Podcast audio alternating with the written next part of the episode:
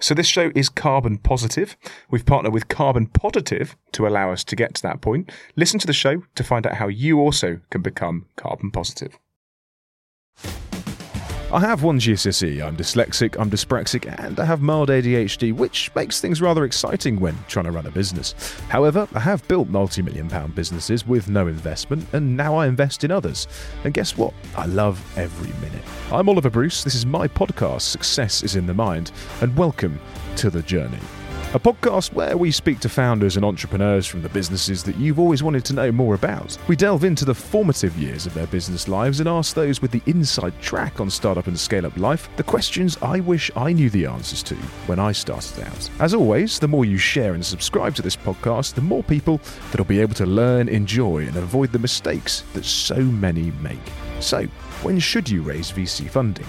Should founders give all employees equity? And what do acronyms banded around in boardrooms like SEIS, EIS, TAM, and VAT actually mean to founders like you? We'll shed light on just how many founders are neurologically diverse, and we'll show you how to get through tough times when things inevitably get hard. I'm Oliver Bruce, and welcome to Success is in the Mind, the Journey.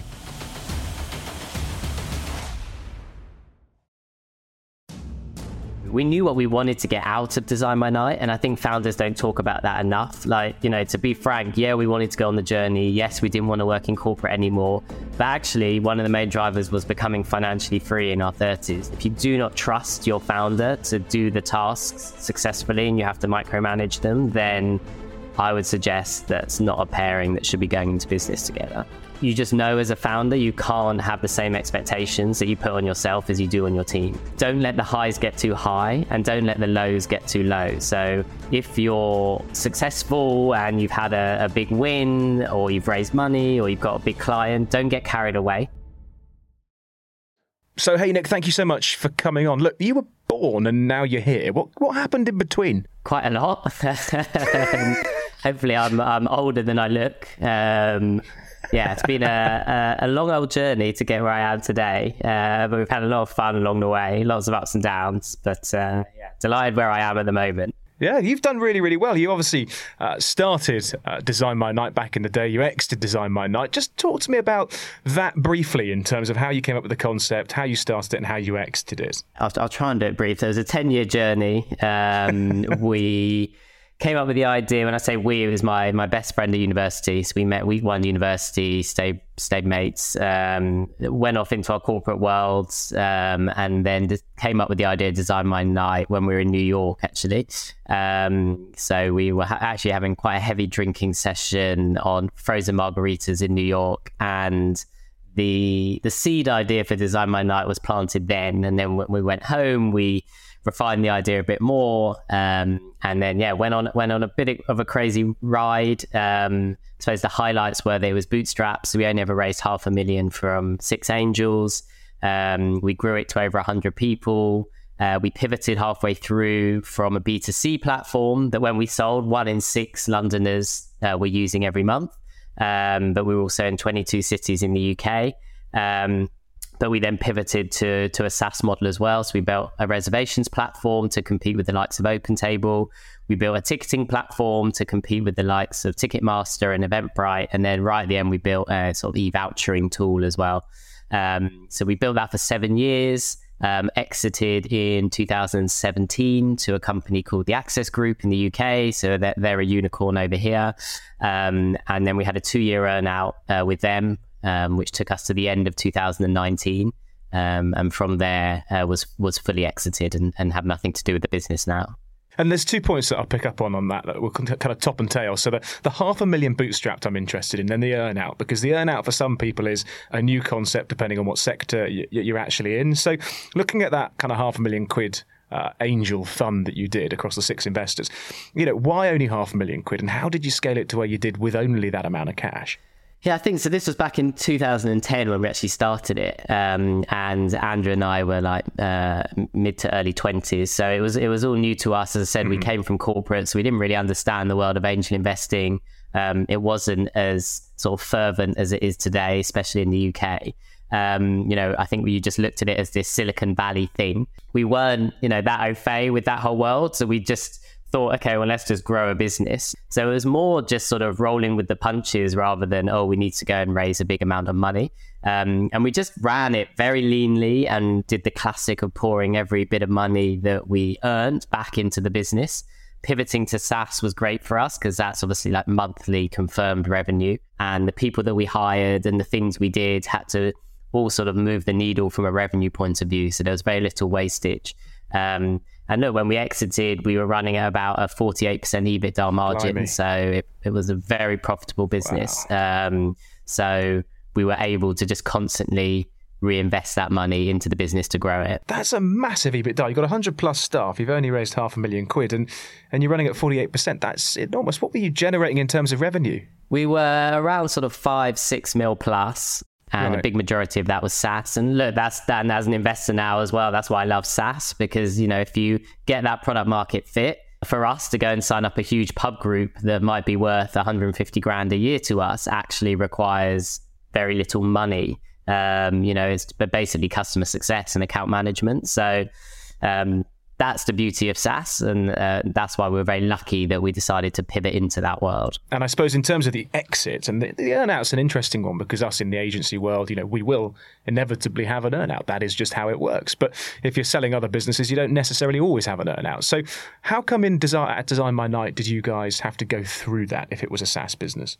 I think still in SaaS, um, earnouts are quite common. Um, you know, the, the, this this company that really has no idea how you run. Um, you know, an acquisition process can actually be relatively quick. Um, you know, they did some deep diving, but never really into the day to day running of the business and how we deal with customers, how we deal with client clients, how we on uh, the roadmap of the product, um, how we're looking to be the competitors. You know, there's so much below that um, than just buying a company uh, that's doing well. Um, so I think they obviously want to protect their investment. Um, you've got to make sure as a founder that it's uh, financially viable for you as well. So we, we, made sure that if we're going to stay for two years, that the rewards would be good if we hit certain targets, and that was part of the exit negotiation.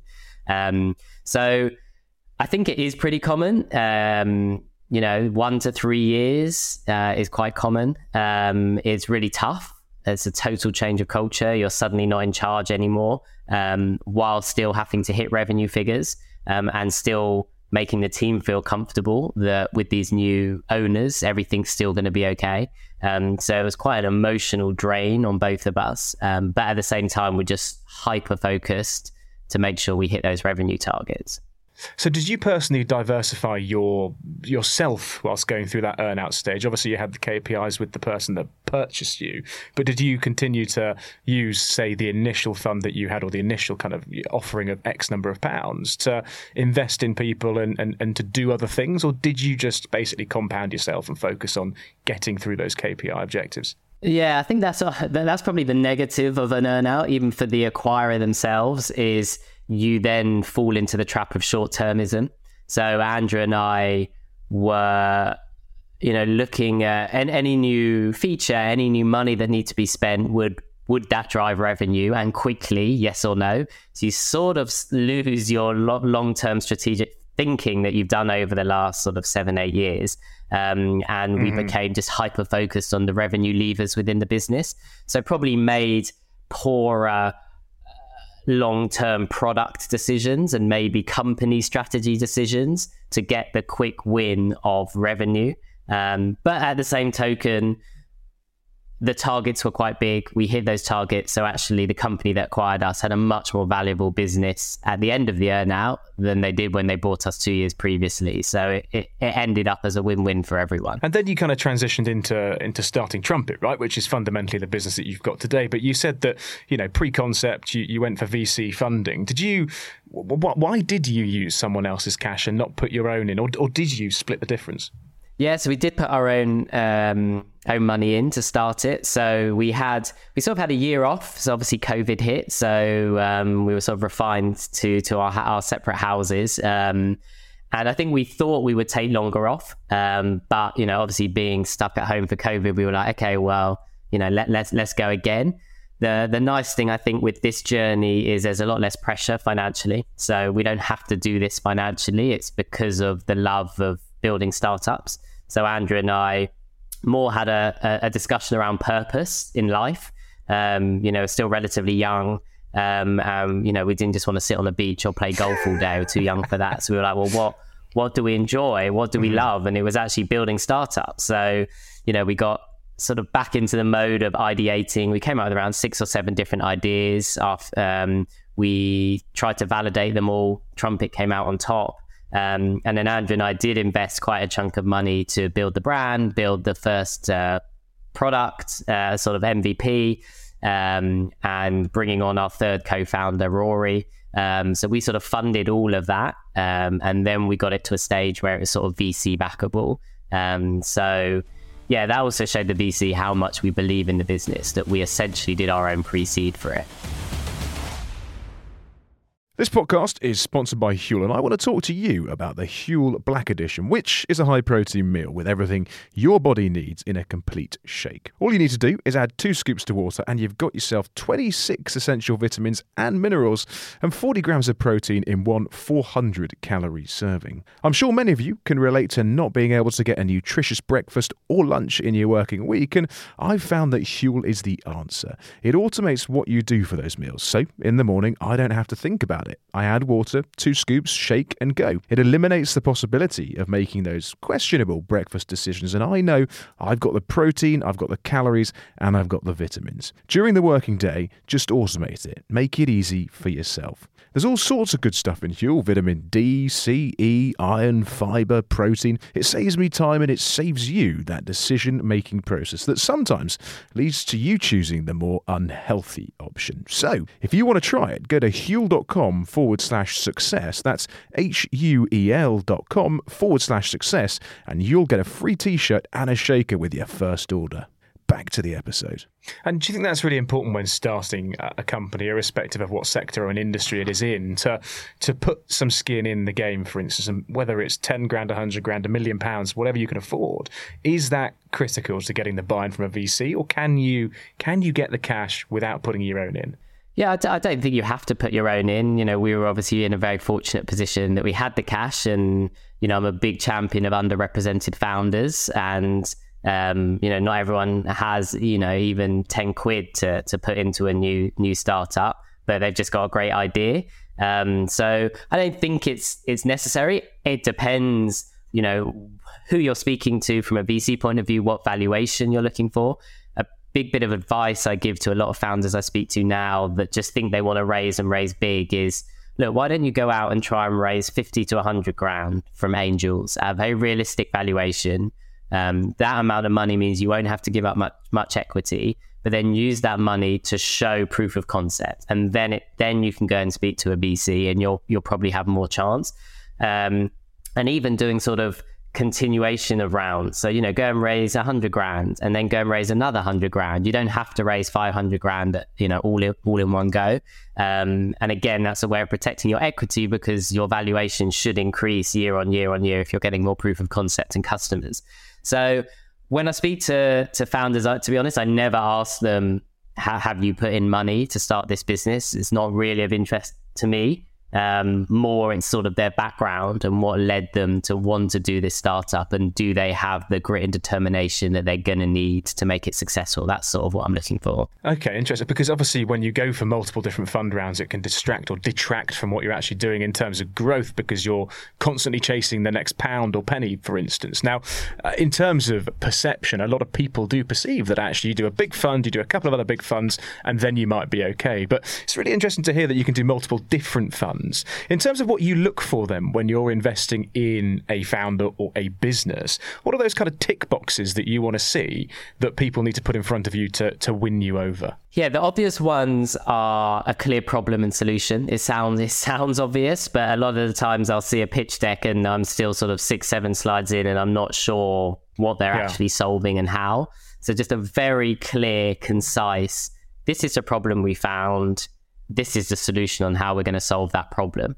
Um, whether that be B2C or B2B uh, or SaaS or, or anything, you just need to have that clearly defined gap in the market or problem and then a solution. The team, obviously, so the founder or founders themselves, um, what what relevant experience do you have? Uh, if you don't have business experience, what in your personal life has has brought you to today to, to to give you that will and determination to succeed? You know, as as an investor that's been a founder and is a founder, I know how hard it is. So it's a lot of people ask me like, how how do I how do I judge if I think that person has the, the determination? And it's really tough. I think it's just a, a gut feeling when I speak to them. I, I, feel like I know within five or 10 minutes if they've got what it takes. Um, another great quality that I look for is to, to, be able to sell. So even if you're not a salesperson, um, as a founder or founders, one of you needs the gift of the gab because you'll you'll have to sell yourself to investors. You'll have to be the first one selling your product. Um, you'll have to speak to customers. And you know, if if your founders are just don't have that and want to hide behind a laptop, then I think you know you'll find it very difficult to succeed. So so problem solution team slash founders uh, are probably the most important things for me. And in terms of when you then started Trumpet, because essentially it's, it's worth you very much explaining what, what Trumpet does, but it's such an obvious problem, almost so obvious that people go, no, it's definitely been done, but it, it just hasn't. But go on, explain what Trumpet does. So, yeah, so our vision was to, to sort of create better buyer journeys for sales teams. So, what that means in reality is in sales teams, you would do your cold outreach and you do that with a PDF or, you know, Google Slides. Um, and actually, only 6% of PDFs ever get open. They're attached to cold outreach emails, so it's tiny. Um, then, if you are lucky and you get the demo booked, the average buyer journey length from that demo to deal close is around 80 days um, and over 50 emails back and forward. So it's it it was the only sort of sector that we saw looking back at our journey at Design My Night that was still undigitized. So it was just tons of emails, tons of chasing. You're sending video content back and forward and use cases and case studies, and you're trying to nudge the buyer along. And then you're not thinking about the buyer as well. So then for a buyer, you want to give them the opportunity to make a decision quickly and easily. So for us, it was about creating these centralized microsites where everything can go into that microsite. And then actually within this microsite, you've got use cases, video content, audio content, um, proposals. It's all contained in a beautiful personalized microsite that the buyer can then share internally as well. So they can just share this microsite internally and say, hey, look, I'm interested in this company called Trumpet. Here's everything we need to know about Trumpet. You can also chat back and forth with the customer within the microsite. Um, and it helps them to just make that decision a lot quicker. Um, so, yeah, it's sort of centralizing and adding collaboration to a buyer journey, which is is very fragmented at the moment. And just talk to me about how it's built then, because that's really interesting. Is it is it built through your own software, i.e., have you developed it yourself, or have you just plugged in lots of different elements and just reskinned it for now? You know, what does that look like? Because so many people when they're starting have to make a Frankenstein to a certain extent of a product just to get it across the line. Is yours yeah. all singing, all dancing yet, or is it still very much a Frankenstein? That's where we're fortunate. So because we invested at the start, it's it's very much all singing, all dancing. Like when we released what we called the beta version, like users were like, "This is like a Series A product already." Um, so we sort of did the opposite of the famous book, The Lean Startup, where it's you know, as you say, just throw out a Frankenstein that you're not very proud of. It's not really Andrew and I's way of doing things. Uh, like we had the funds to create something beautiful, um, and for us when you're trying to convince a new vertical, so let's say salespeople, and especially salespeople who are always on the go, uh, doing a hundred things at once, just want to be selling, you have to give them a tool that's really intuitive, really easy to use, and actually quite fun to use as well. Um, and you know, we didn't want this Frankenstein buggy product, so you know, we developed developed it for about six, seven months before we brought in our own internal development team, who have then taken it to new heights already. Um, and another big part was collaborations. So you know, we've collaborated already with like HubSpot, Salesforce, Loom, Vidyard, uh, you know, all of the sales tools that you can then drop into these microsites as well. So it's about creating our own system, um, but also collaborating with all the tools that salespeople already use. And just talk to me in terms of the collaboration with these other brands that are so astronomically big, like Salesforce and HubSpot, that, that one, when starting out, would go, yeah, maybe in two or three years' time, once we've grown a little bit. How do you go and knock on the door of HubSpot and go, guys, let's do something together?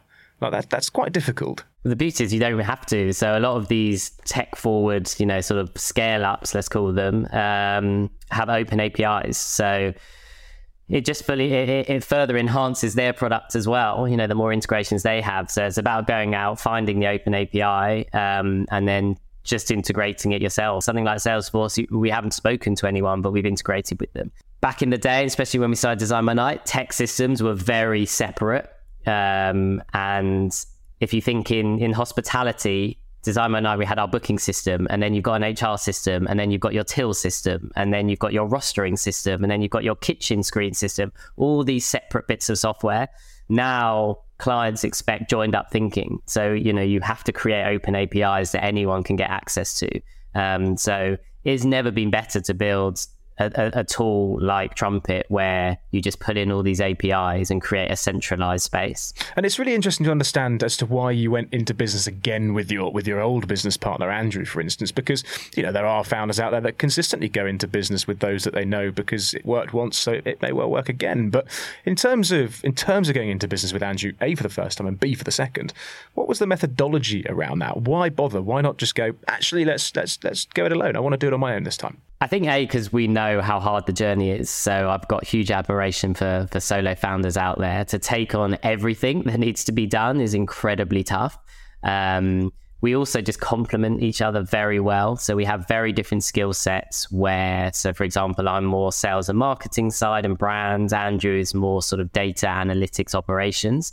Um, he doesn't really want to get involved with my side. I don't really want to get involved with his side. So it just works perfect with sort of the jigsaw that fits together. And, you know, as very old friends now, we just trust each other implicitly, both professionally and personally. So I think that helps as well that you don't end up micromanaging each other as founders. So we just let each other, we trust each other to do what they have to do. And if we've got an issue, we know we'll bring it to each other but that allows you to just focus on what you need to do on your side of the business. If you've got someone you fully trust, if you do not trust your founder to do the tasks successfully and you have to micromanage them, then I would suggest that's not a pairing that should be going into business together.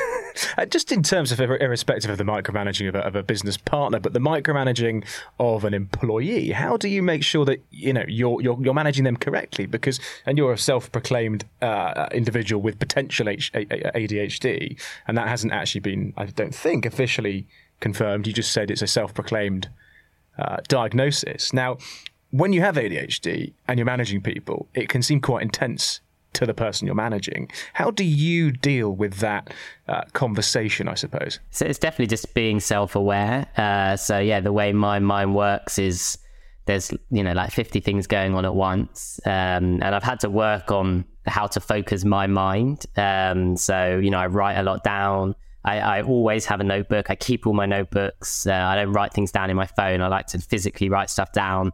I write a, a, concise to do list every day with the stuff that I have to get done. So I don't, my mind doesn't pull me in different directions. Um, I'm always thinking about ideas and, you know, stuff even beyond Trumpet. And I'm always questioning things. And that's how I come up with ideas for new businesses. So for me, it's just about harnessing all of that because it's a positive in my mind, but harnessing that down onto paper. Um, so you get it out of your head um, and, and down onto paper, which calms me down. I also am a big advocate of having conversations with yourself out loud. Uh, I think a lot of people, if you're stressed, you might deal with it internally, but actually, if I speak out loud to myself, it's almost again like getting it out of my mind and out in the ether um, and you sort of have a conversation with yourself um, that that's been a really good tactic for me to sort of calm myself down if ever I need to calm myself down. In terms of dealing with um, employees, yeah, it's just I, I, I, know not to put that hecticness onto them. Um, and actually, all the, the tools that I've taught myself, um, I teach to my team as well on how to effectively manage their workload. Um, and yeah, I, you just know as a founder, you can't have the same expectations that you put on yourself as you do on your team. So it's something I've learned over the years. And I think that's one of the benefits of Trumpet now versus Design My Night is I'm a much better leader and manager than I was you know, in my mid 20s, not having managed a team before. And in terms of, I suppose, when things maybe haven't gone as well as one might have wanted them to go, for instance, how do you how do you deal with that? So if you've come up against something and it's just not going 100% to plan, what do you do? How do you compartmentalize that and get to the next level? I think one of the the big traits I look for in founders, and it's something I sort of evangelize quite a lot, is is keeping yourself on an even keel. So don't let the highs get too high and don't let the lows get too low. So if you're successful and you've had a, a big win or you've raised money or you've got a big client, don't get carried away. Um, you know, celebrate that for a minute and then you're like back to it. Okay, what do I need to get on with now?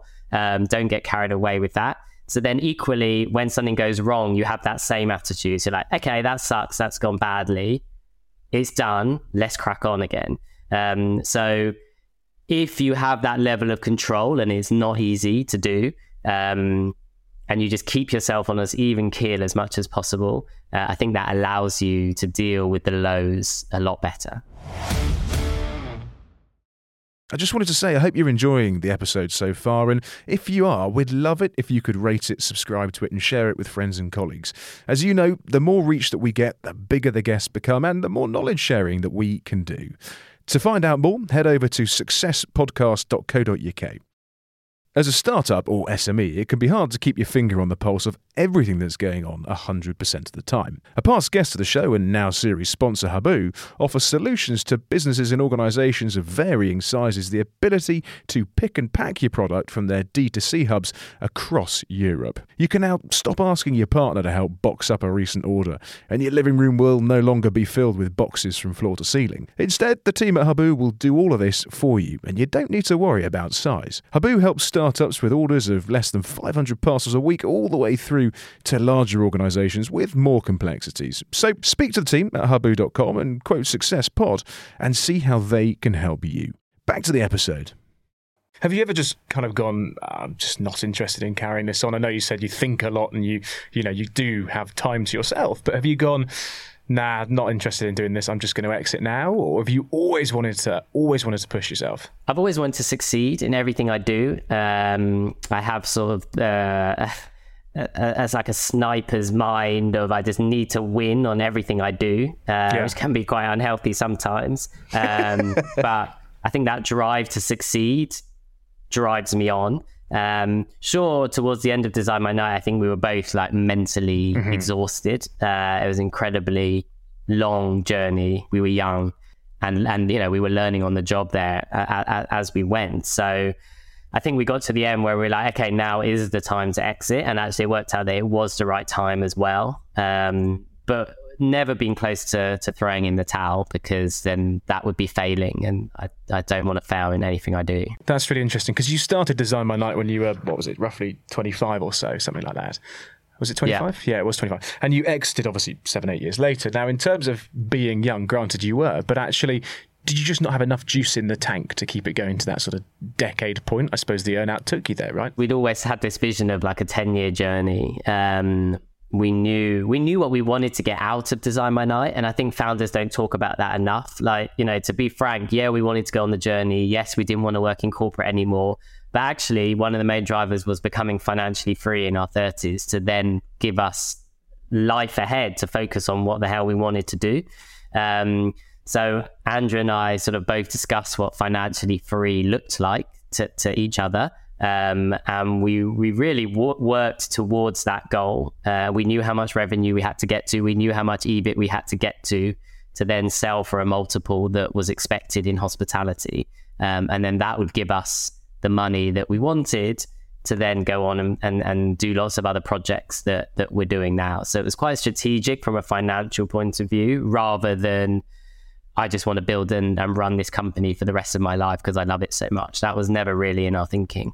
That's really interesting because so many founders, so many entrepreneurs think the right answer, and there is no right or wrong, but they think setting up a business for the greater good of X, Y, and Z is the reason that they do it. But you essentially had a financial goal in mind to get to, to go, actually, I want to do what I want to do when I'm 30 plus. And I think that's probably the first time I've ever spoken to anyone on this podcast that's gone, yeah, I did it for the money. In in truth, uh, and I think I think that's quite refreshing. So I think a lot of people do do it for that, but they just never accept it, or at least communicate it. And in terms of Trumpet, is the goal the same? Is the goal to have a bigger boat, or is the goal to very much just make something that is properly disruptive? Yeah, I think you know you you also get to a stage. You know, we've done a lot of reflecting personally. Um, and you know, I'm in a privileged position to say it. And, and you know, money is great, and money money gives you freedom to do what you want to do, but it money doesn't give you purpose. And I think when you're fortunate enough to have money, um, you realize that purpose actually becomes more and more important because you're not chasing day to day to survive. Um, so setting up Trumpet was more just personal goals for us to can, can we go again?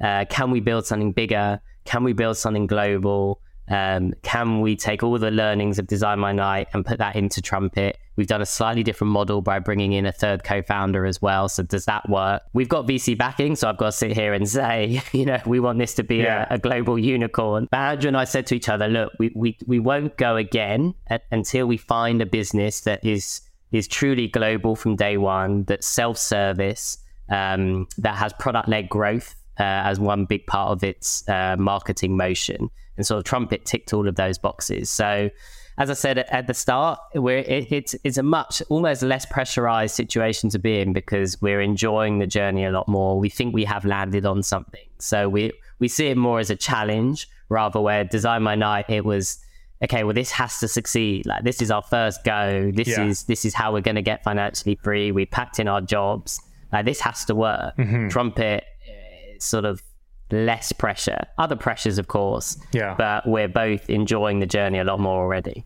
And I thought I, I read on your LinkedIn the other day about the, uh, the, the phase two of, of, sort of founding a business, and that most really successful entrepreneurs have sold the business for small amounts of money in the first iteration, and the second time around is really when they when they make it, I suppose, to use such a term. Now, obviously, you didn't necessarily sell. Well, I suppose you did in the big scheme of things. You sold Design My Night for potentially a small amount in comparison to to what Trumpet could become. Do you think that logic kind of works for what you're on now? People ask me a lot. You know, what what are the learnings? Like, can you give me the learnings that you've learned over 10 years so I don't make those mistakes. And I always say it's really difficult to pinpoint the exact things we've learned. It's more thousands of smaller parts along the journey that we've come across before, whether it be to do with building a product, uh, processes in the company, uh, building a culture, hiring the right people, um, doing a product strategy. Like there's just all these little elements that we've done before um, where when we come up against them now, we go, okay, well, what did we do at Design My Night? Okay, well, that worked, that didn't work. Um, and, you know, we're not looking to build a copycat business here. So we want to take Trumpet to the next level. So, okay, well, we did that at Design My Night. That worked. How can we think bigger and sort of 100x how we did that at Design My Night?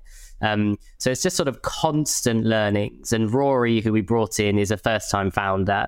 So obviously imparting all of the knowledge that we've learned onto him day to day as well is is helping him accelerate his growth as a first time founder as well. Yeah, I think it, it just makes it easier mm-hmm, the mm-hmm. 2nd time around. It really does. Um, especially if you have exited, so you've gone on that whole journey uh, to, to exit rather, you know, than setting up a business and failing after a year and then thinking, okay, well, my next one is, is definitely going to happen. The stat I put on LinkedIn was around, you know, they had exited for a small, a small, amount was sub $10 million.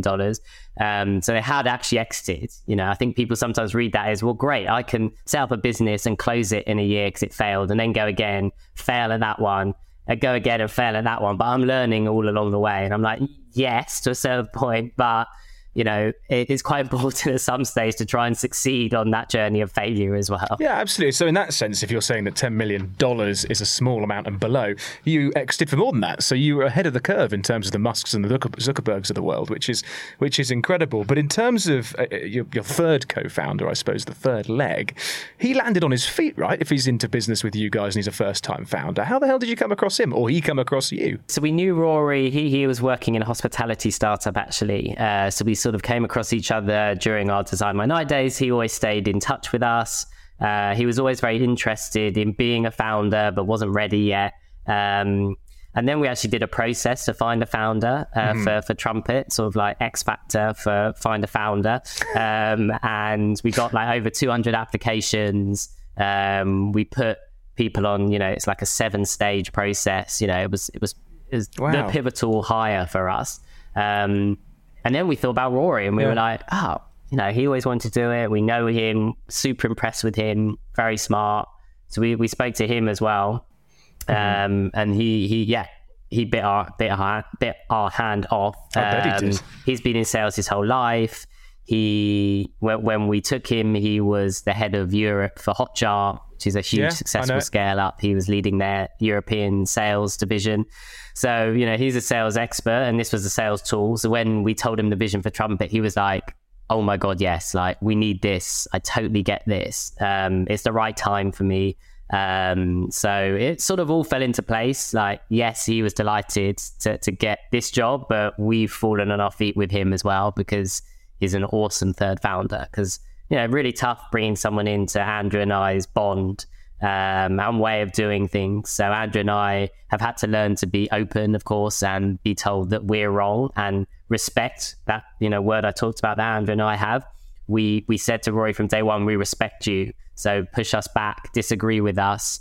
Um, there's three of us now, so we can vote. And yes, at times, like you know, Rory and I have outvoted Andrew, and vice versa. So it's definitely not Andrew and I versus Rory. So he, he's slotted in perfectly. So yeah, we couldn't really be happier with, with Rory.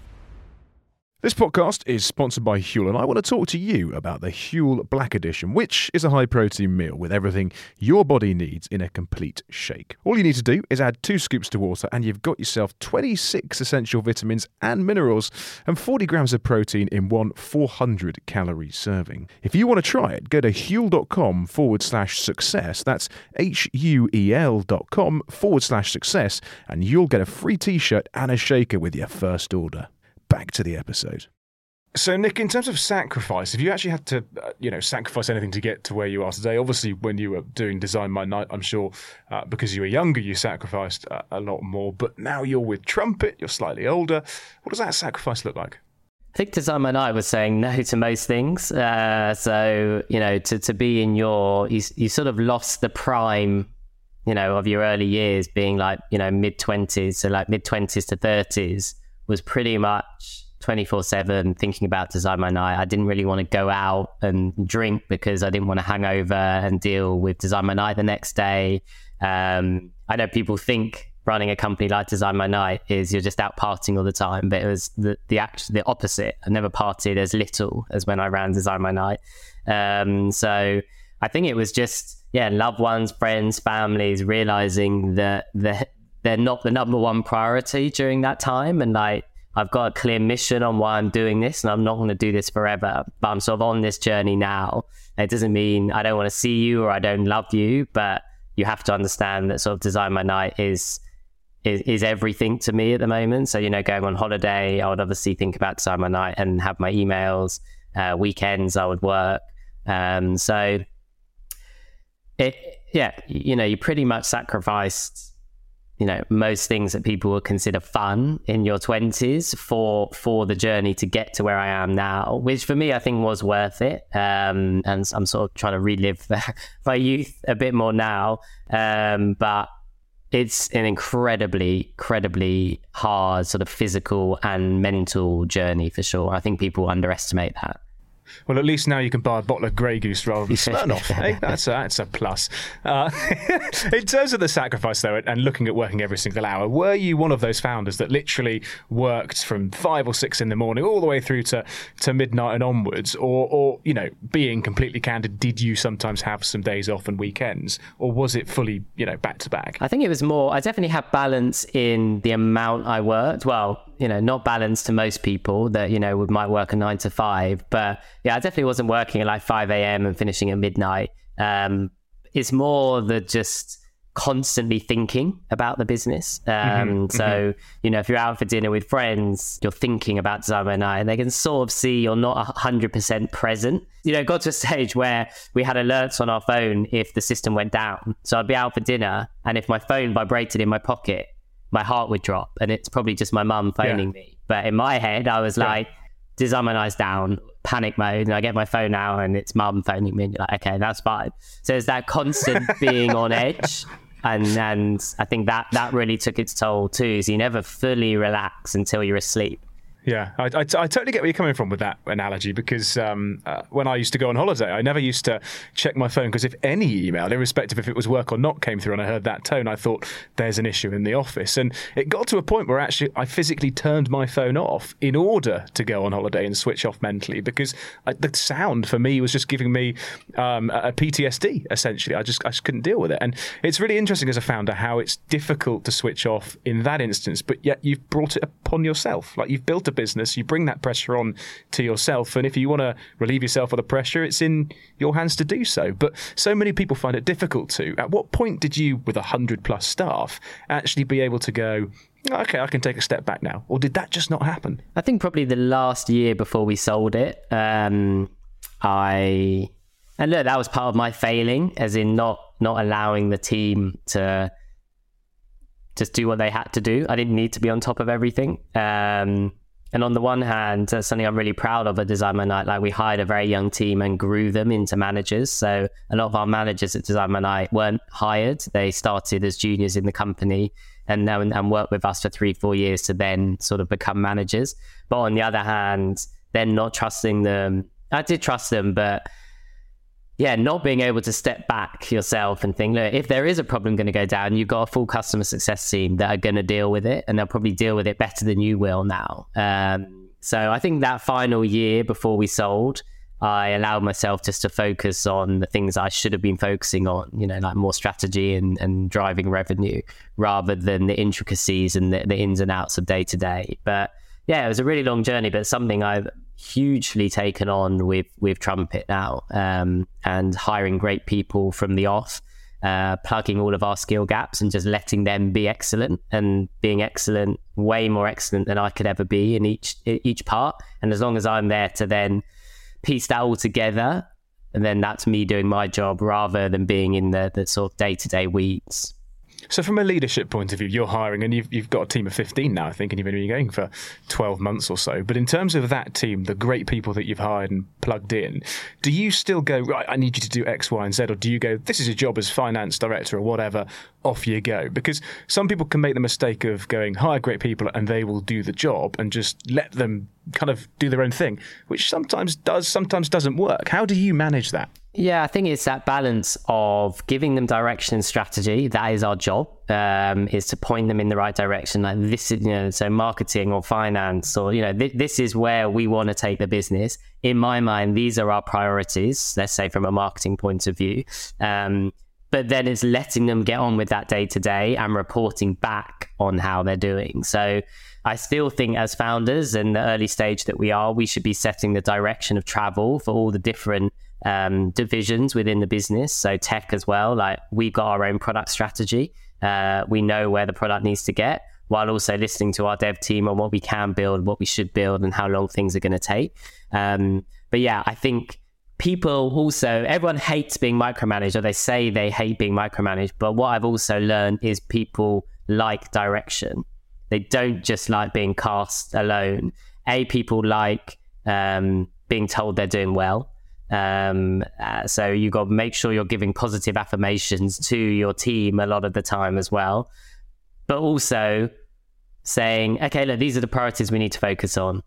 Let's do this for six months and then let's re- reassess and go and kill those six months on these priorities. Um, and if you need me, I'm here. And obviously checking in with them weekly or every two weeks to see how they're doing. So it's a, a fine balance, I'd suggest. So in terms of that sort of six month timeline, right? In terms of right, this is the roadmap. Off you go. Six months checking. Great. What's your burn rate like? Because so many startup founders would not necessarily have the burn rate to go.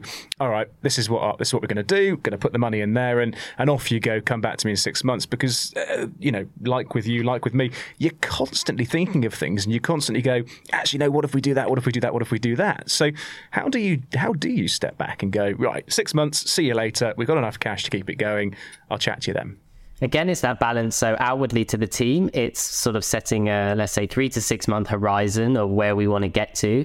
But then at the same token, you as founders, so Andrew, Rory, and myself, are constantly, daily, weekly, looking at how the business is moving, how the revenue is growing, what levers do we need to change or pull to get it moving faster, and then do we need to change strategy on a particular team?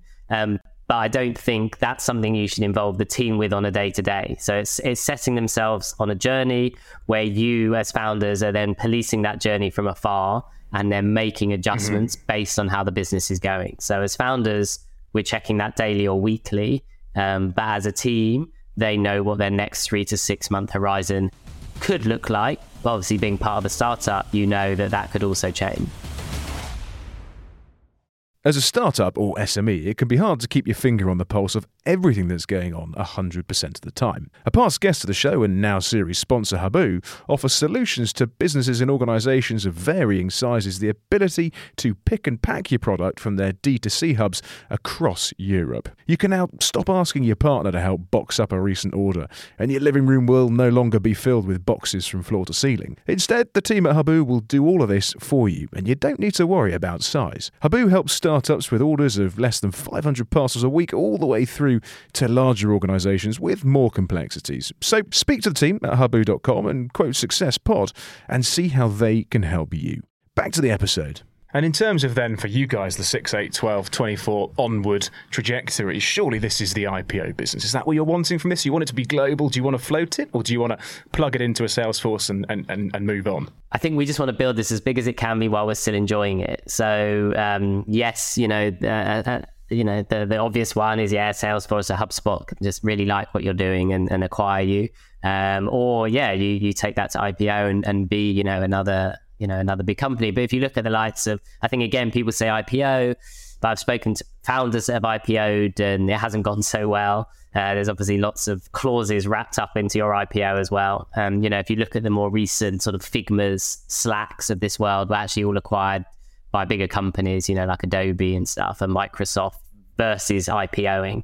Um, so I think look, we're we we have the mission to build a big global company here, um, but we're not yet thinking, you know, where where where's the exit going to come from? I think we've just got so much to do before we start thinking about an exit. And if we build it as well as we hope we're going to build it, then the opportunity should arise. 100%. And in terms of making, I suppose, the right amount of noise for a, a Salesforce or a HubSpot to see you, not least do you need to sell a lot and be able to actually deliver on what you're practicing or preaching, but actually market it correctly. What's your ratio in terms of, you know, from a VC point of view, the $2 million you've, you've had injected in, right? What do you spend on marketing versus do you keep in the bank to hire staff? Because that's a mistake that so many founders make and, and sometimes overspend and, and waste money on it. We're always very cautious with marketing. Um, the, the interesting thing with trumpet is um, as the name suggests it's around like making noise and standing out from the crowd. So we have a very sort of b2c flair to a b2b software. So that comes from in the product. So there's fun messaging and sort of moments of joy within the product that people will enjoy. Um, but also from a brand point of view, the way we talk isn't very sort of B2B sales, SaaS. You know, our brand isn't like pale blue and white like most other people's. Our website is different. It has movement. It has flow to it. It's not just sort of a static website with an example and some logos of customers. Um, so I think you can also just be very strategic. Like you don't have to spend a ton of money when it comes to marketing. So you can make noise within communities. Um, LinkedIn has been great for us. So we've built our personal brands on LinkedIn, which costs nothing. Um, and that we can then leverage our personal brands to build the Trumpet brand, um, plugging yourself into the right sort of uh, Reddit communities, Slack communities. Um, in a weird sort of way, sales is huge. It's probably like the hugest vertical in the world. Like every company has a sales division, really. But at the same time, it's niche in as much as you know where salespeople hang out digitally. So it's just about getting it into those people, getting the word of mouth spinning, giving them a product that they just love. You know, that's what Slack did. They just enjoyed using it. Devs, engineers wanted to have the Slack sticker on their laptop. Uh, and we're trying to do the same with Trumpet. So it's actually finally a tool that salespeople can actually love and enjoy that's not a chore, that's helping them do their job and having a bit of fun with them at the same time. Um, so, you know, sending out swag that they want to use and you know, we've got a Slack channel of people literally sending us their photos of them wearing our t-shirt.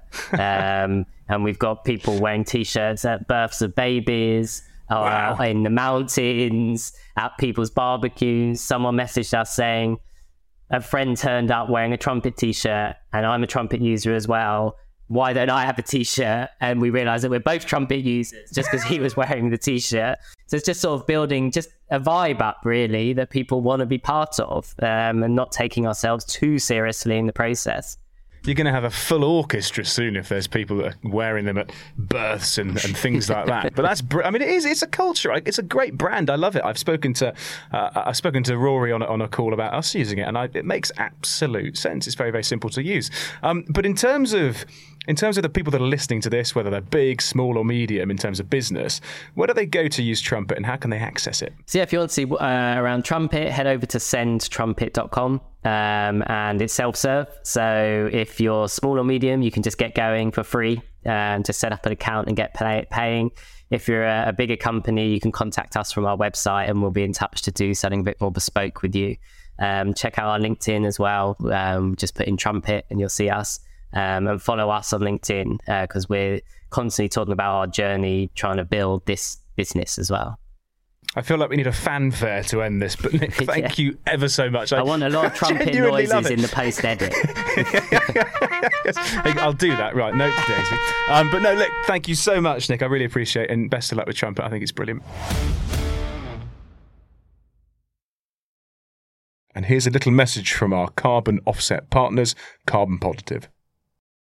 So, hey, Andrew, just, uh, thank you so much for joining us. We obviously wanted to introduce you because you guys are happily uh, supporting us from a carbon positive point of view, trying to get the, the podcast carbon positive over the next 12 months. But I wanted you to tell the listeners why you chose this podcast and, you know, what's so special about carbon positive from a non for profit point of view. So, we decided to choose Successes in the Mind podcast for a couple of reasons. It's not necessarily our absolute forte because of uh, our position being a being a not for profit, but uh, it definitely aligns with some of the aspects that we do uh, and that we want to support podcasts with in particular. We want to make it easy for podcasts to be able to to be able to become carbon positive and to be able to make their podcast environmentally friendly and show their listeners that they have a social conscience. We understand that it's difficult for people and it takes a lot of time sometimes and we wanted to give podcasts the tools to be able to calculate and offset their carbon footprint throughout their whole podcast, which goes from everything from production to their listeners across the world, and to be able to offset that footprint and become a carbon positive podcast. So, I mean, for us, it's it's something quite close to our heart. From a business point of view, we're very much focusing on becoming carbon neutral. Now, with regards to the podcast, you guys are kindly helping us along the way of becoming carbon positive. So, 120% uh, uh, uplift on on that. Essentially, just talk to me about how you're going to make our podcast carbon positive over the next 12 months? We essentially use an algorithm to calculate the carbon footprint of every podcast. So, with that algorithm, takes into account lots of different factors. Basically, everything from uh, listener location, listener device choices, global electricity consumption. For example, with the device choices, if someone was to listen to a podcast on a mobile phone, it's 600 times less energy intensive than if they were to listen to it on a laptop or computer, for example. So we'll take all of that information and we'll create a custom plan that will be specifically tailored towards successes in the mind that will help us in two ways. It'll help us to make sure that we can keep really up to date statistics for every single podcast. And it will also give us a good idea to make sure that the algorithm is calculating efficiently. You know, you're A, non for profit business. B,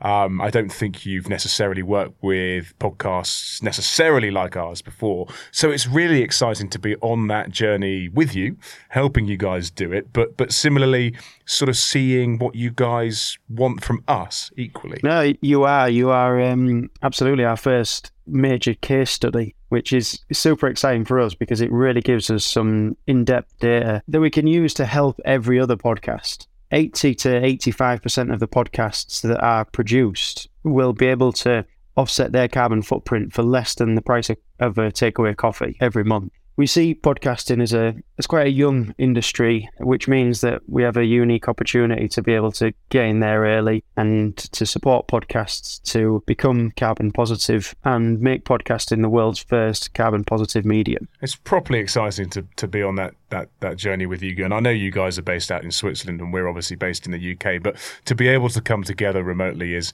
is very exciting, and to be able to see our podcast become carbon positive over the next twelve months for me um, is just another reason to, to, to get involved in it. So thank you very much for asking us to get involved. In terms of people that are listening to to this show and every other show, where can they go to a find out more about Carbon Positive, um, and b what do they need to do to get in touch? The place to find out more would be to go to our website www.carbonpositive.com.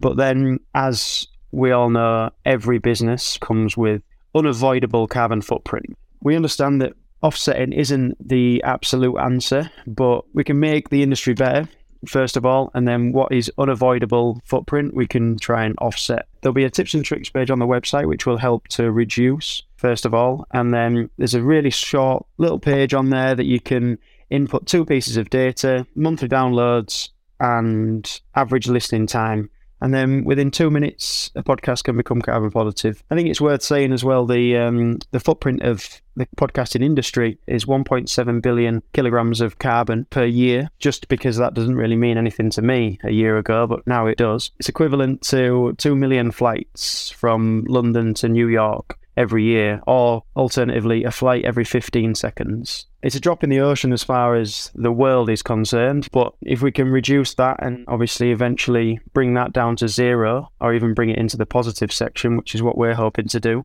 then we hope that that should make a difference. Wow. 15 flights a second, carbon positive. I love it. I'm glad we're involved. And thank you so much for thinking of us, Andrew. Thank you very much, Oliver, for speaking to me.